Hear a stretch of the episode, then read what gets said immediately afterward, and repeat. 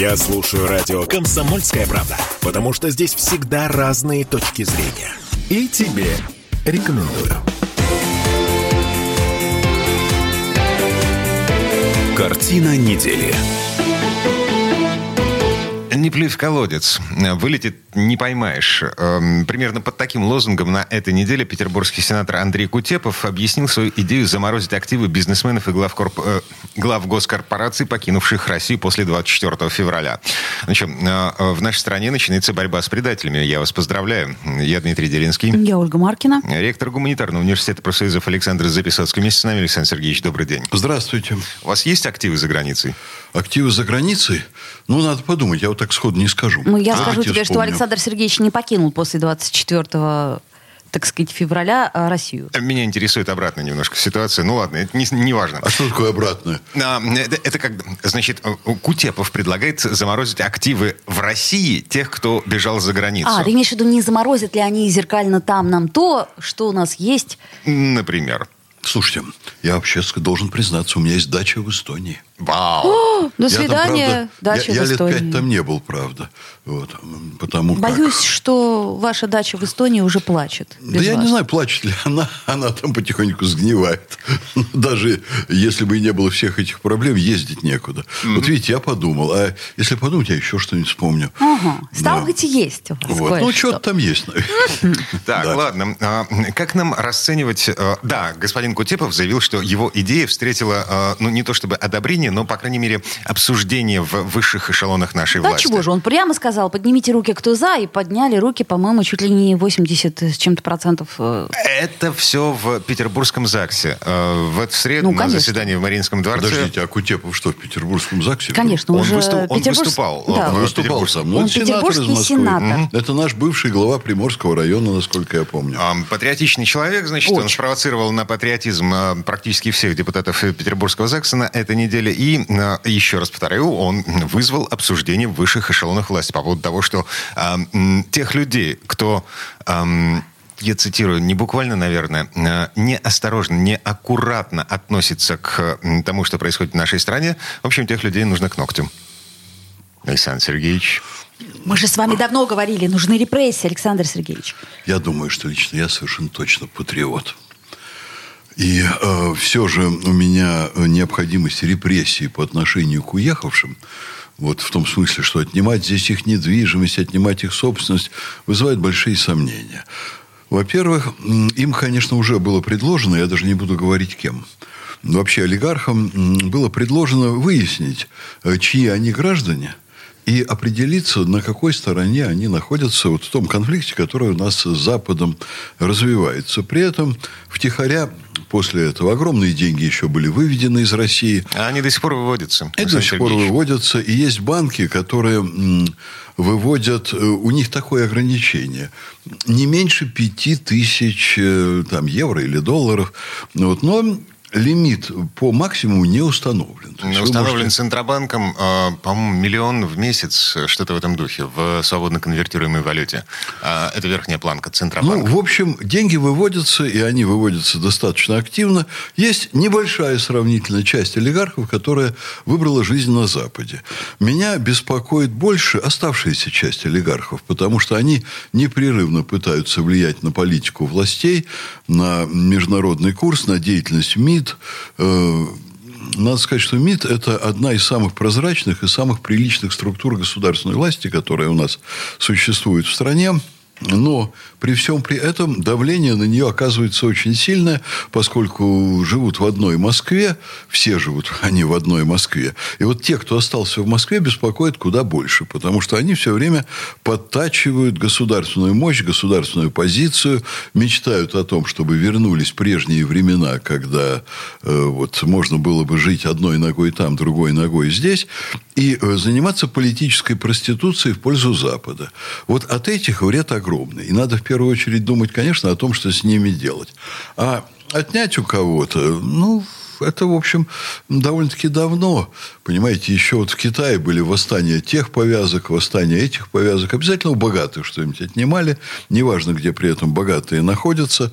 В этом смысле сенатор Кутепов продолжает очень давнюю традицию мирового развития. Давайте отнимем у кого-нибудь что-нибудь. Так у нас же две истории. Запретите отнять, запретите отнять. Ну, в общем, запретить мне чаще нравится. А вот когда просто отнять, вообще, я вот смотрю на этих западных олигархов. Но вам есть что терять. Российских западных олигархов. Ох, как над ними издеваются. Как над ними издеваются. А издеваются, вот у меня такое впечатление, что на Западе, даже не потому, что у них денег там отнимали э, достаточно большое количество. Э, кстати, эта лафа для Запада, она уже заканчивается, потому что, скорее всего, российские идиоты, это последние идиоты, у которых там отнимут деньги, э, уже всерьез смотрящие вперед люди в других богатых странах мира, где есть свои олигархи, они все эту ситуацию изучили. Ну, а я вам скажу, что олигархи бежали со своими деньгами из Лондона в Монако уже примерно пять лет назад. Ну, сейчас, наверное, бегут в какие-то иные страны. Поэтому это на самом деле последний большой праздник на Западе, когда пьют шампанское на чужие деньги. Больше дураков во всем мире доверять им свои деньги не будет. Я напомню, что при этом там раскулачили в ходе арабской весны, э, Мубарака раскулачили, осады раскулачили, э, Каддафи раскулачили. У каждого отняли больше ста миллионов долларов, э, миллиардов, простите, больше 100 миллиардов долларов. Ну, вот за этим русские пошли в этой очереди. Ну, вот мы будем так же, как они, бегать и выяснять, у кого что-то отнимать, а юридические основания какие. Есть другой вопрос. Вот люди, которые, по сути дела, изменили родине, они потом обязательно захотят вернуться. Потому что у них там все поотнимали, деньги заканчиваются. Бегает Фридман по хорошим ресторанам в Лондоне и кричит, что у него денег нет. Ему то ли на женщин, то ли на прачечную месячную, на что-то ему денег не хватает. Но вот им обязательно захочется вернуться поворовать. Вот это самая большая неприятность, которая может случиться. Поэтому я думаю, что, конечно, в графе у каждого россиянина должен быть пункт, а где вы были во время спецоперации. Вот это совершенно точно. И э, прибегут все вот эти айтишники, которые разбежались по разным странам, потому что они же могут работать дистанционно. И их фирма, это же не российские фирмы. Они и здесь работали на фирмы с другими юрисдикциями. Вот на все на это надо очень внимательно посмотреть. Но то, что бегство из России в трудный момент никому не должно пройти зря, это совершенно точно. Хотя есть, конечно, исключения. Есть э, люди, которые уезжают по другим другим мотивам. Там, кто-то жениться хочет, кто-то влюбился. У кого-то дети туда выехали, попали в тяжелую ситуацию, и их надо лечить, им надо помогать. В жизни бывает разное. Поэтому грести под одну гребенку, конечно, всех не надо. Даже если кто-то уехал из очень богатых людей. Но относиться к происшедшему очень внимательно и ничего не забывать. Угу. Да, мы все помним. Вот. А, давайте еще посмотрим а, на ситуацию, сложившуюся на сегодня вокруг э, конфликта на Украине. А, с другой стороны, а, значит, генерал Суровикин, у нас теперь не генерал Армагеддон, а генерал Электрик. Вот. Э, под его руководством э, наша страна методично погружает Украину в блэкаут. И вот вопрос. Эти удары по энергетической инфраструктуре, они же они же только настраивают украинцев, население страны Украины, нашей соседней братской страны, в том числе русскоязычное население Украины, настраивают против России. Это нас будут винить в отсутствии тепла, света, воды этой зимой. Не Зеленского, нас это, будут это винить. пока они будут нас винить. А что потом изменится? А что потом изменится? Ну, я вам скажу, один из, из вариантов э, жизни современной Украины. Это территория Украины будет примерно в два раза меньше, чем сейчас.